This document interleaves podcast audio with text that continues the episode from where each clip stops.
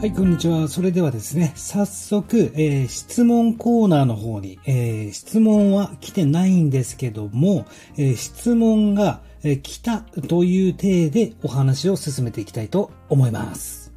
ポッドキャストします。こんにちは。オンライン社会の歩き方、北上真剣です。今日も一日お疲れ様です。え今日はですね、まあ、気づきと、あとはユーデミーの実践の方ですね、お話ししていきたいなと思います。まあ、最近楽しいよって話で、気づきなんですが、ふと思った、思い出したことで、以前ですね、僕、あの、自分のブランドを立ち上げ、上げてカバン作ったんですけども、その北海道を代表するこのアイヌ文化っていうのが、魅力的な文化がありまして、アイヌ文様を携わった本革のトートバッグを作って、クラウドファンディングに挑戦してですね、そこで成功を収めたんですが、まあその時に、まあそのカバンを買ってきた、買っていただいた近所の、まあ、えー、何歳だろう、60何歳ぐらいだと思うんですけども、70手前ぐらいの方、まあ、ダンディーな方でですね、わざわざ僕の自宅までそのカバンを買いに来ていただいてですね、まあ、その方は美術館とかをされている方で、えー、まあ、様々な活動をされている方で、で、まあ、その方はいろいろ農業とか、えー、そういったいろんな介護のこととかも詳しくて、まあ、5時間ぐらいですね、爆弾トークしていただいたんですよ。もう貴重なお話でね、トイレも、トイレも我慢したんですけども そうなんですよ。我慢だ我慢だ、我慢だ我慢だと。で、まあその中ですごく話が、面白い話がいっぱいあってですね、まあ例えば、えー、ビニールハウスってありますね。北海道の農地がいっぱいあるんで、ビニールハウスってあれ、まあ見ただけでビニールハウスってわかるじゃないですか。あれはね、北上くん、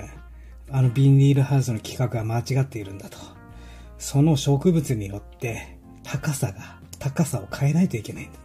あんな規格はもう植物にとってもう毒でしかないよ、みたいな。あ、なるほどなと。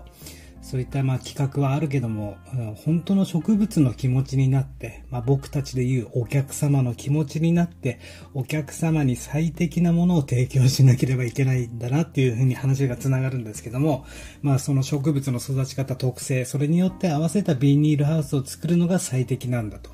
まあなるほどなと。あとはですね、牛牛がいるじゃないですか。もう、もうの牛、牛乳を出す牛。あれも、あの、暖房とかつけてる牧場あるけども、あれは間違っているんだ。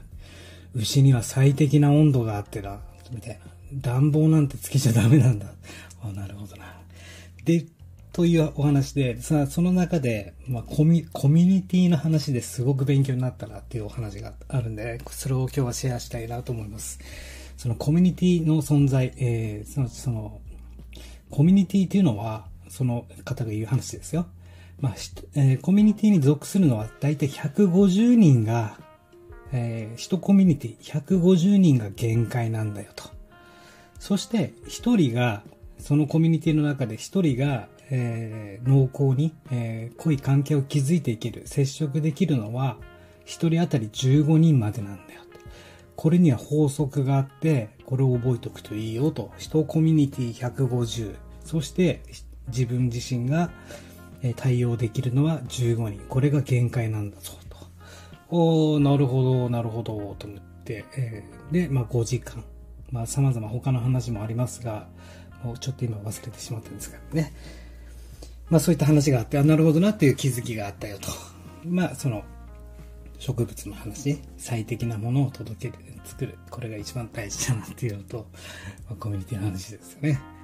まあ、あとはユーデミの気づき、気づきというか、まあ僕が、まあユーデミこれから実践される方に対して言いたいのは、僕自身ですね、毎月、まあ30日ありますよね。で、えー、1ヶ月に2最低2コースから3コースは作ろうという計画をいつも立ててるんですね。で、まあマインドマップ使って、えータスク管理というか、ま、ユーデミのコース、えー、を、例えばまあ10日間に分けてるんですね。で、10日間で、まあ、えっ、と、最初に、まあ、アウトラインとかリサーチとか、それに4、5日かけてるんですよ。一番この最初の部分、コースの構成、これを作るのに僕は一番、え、時間かかるなと思ってますし、で、その後資料を作りますね。資料を作って、そして収録、収録して、えー、で、コース紹介とか説明文書いて、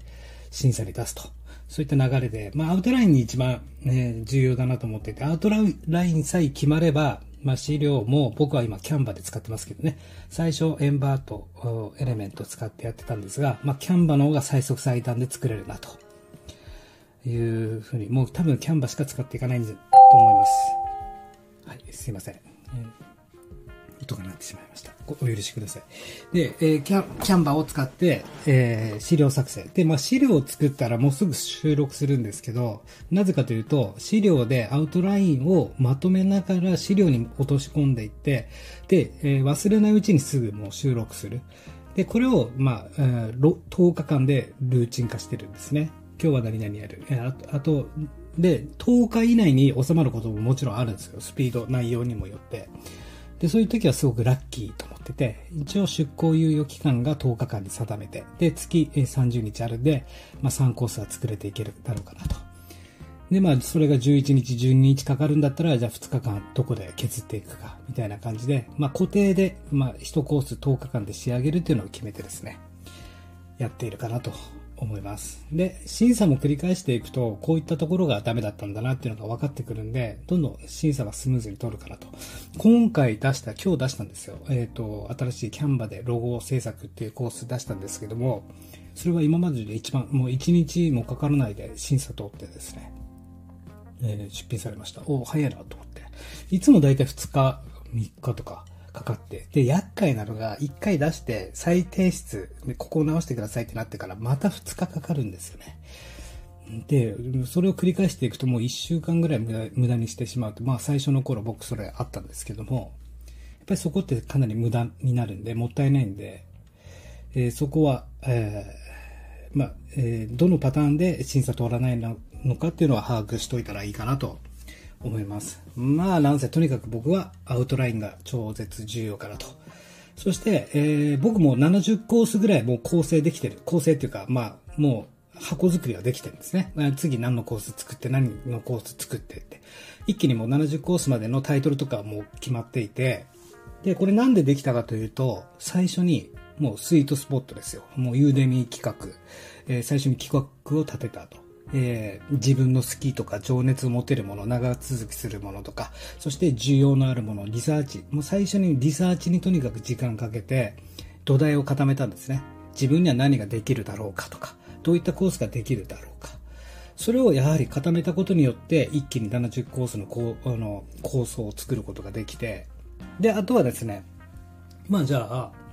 えっ、ー、と、今まで読んできた本とか自宅にある本、えー、そこからも今度コースを作っていこうと思って、何のコースを作ったらいいかわからないよっていう人は、やはり本とかですね、一番いいじゃないですか。え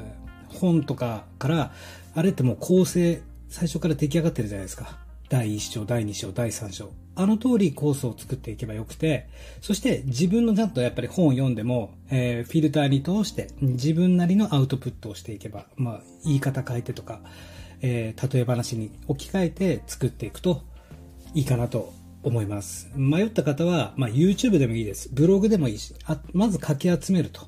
まあ、例えば仮に、まあ、マーケティングのコースを出そうとなった時に、その自分が出そうとするマーケティングで検索した時にブログ記事とか出てきますよね。YouTube でもいいし。まず一旦それらを集めて、精査して、どの部分を出していこうかなって決めて、で、構成立てとかは、やはり本とか、で、タイトルとかで迷ったら、もう Amazon で検索します、僕は。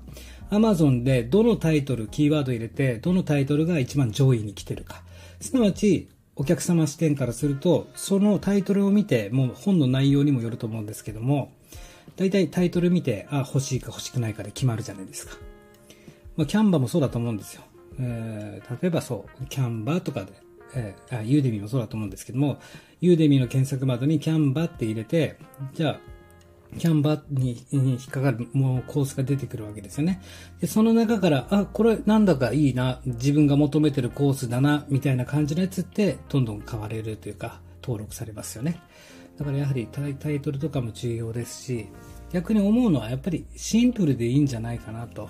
思います。結局、こういうことなんですよね。大切なのって。何の役に立つか、何の悩みを解決してくれるコースかが、コースなのかが明確になってればいいかなと思います。あとは、まあ、プロフィールとか、まあ、その最初の段階で悩んでいる人にお伝えしたいのは、僕が最初にやったのは、あなたは誰の何の悩みを解決する人ですか？これを明確にしました。なので僕はオンライン販売、特にプラットフォーム販売に、もう元々オンライン販売やってる方が、まあ売れないとか、売れるためにはどうしていいだろうっていう悩悩んでる人、そういった方にノウハウをお伝えする、悩みを解決するって、ここを明確にする。で、僕ビジネス全般何でもそうだと思うんですけども、もう明確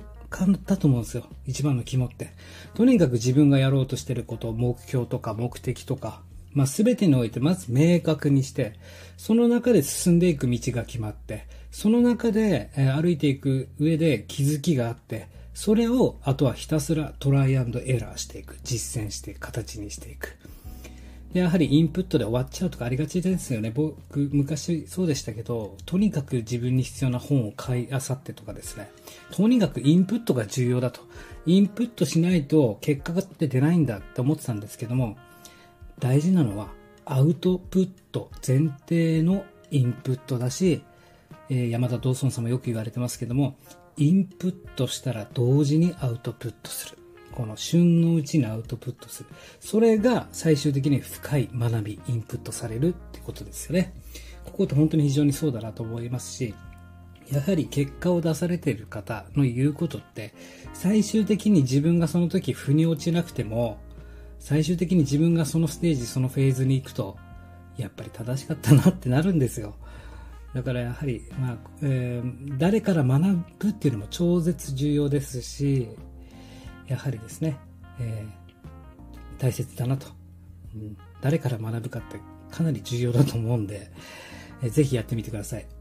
えー、アウトプット前提のインプットだし、インプットと同時にアウトプットをすると。とにかく止まっちゃダメだってことですね。とにかく悩んでんだったら、それは自分がまだ足りないと思った方がいいと思います。僕もそうですし、今でもそうですけども、とにかく悩み続けないと、考え抜かないと答えなんて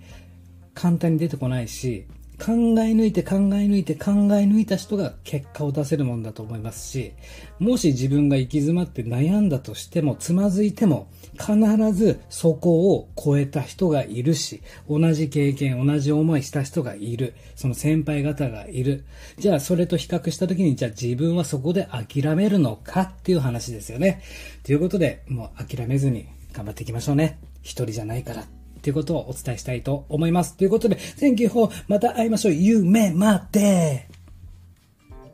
あら。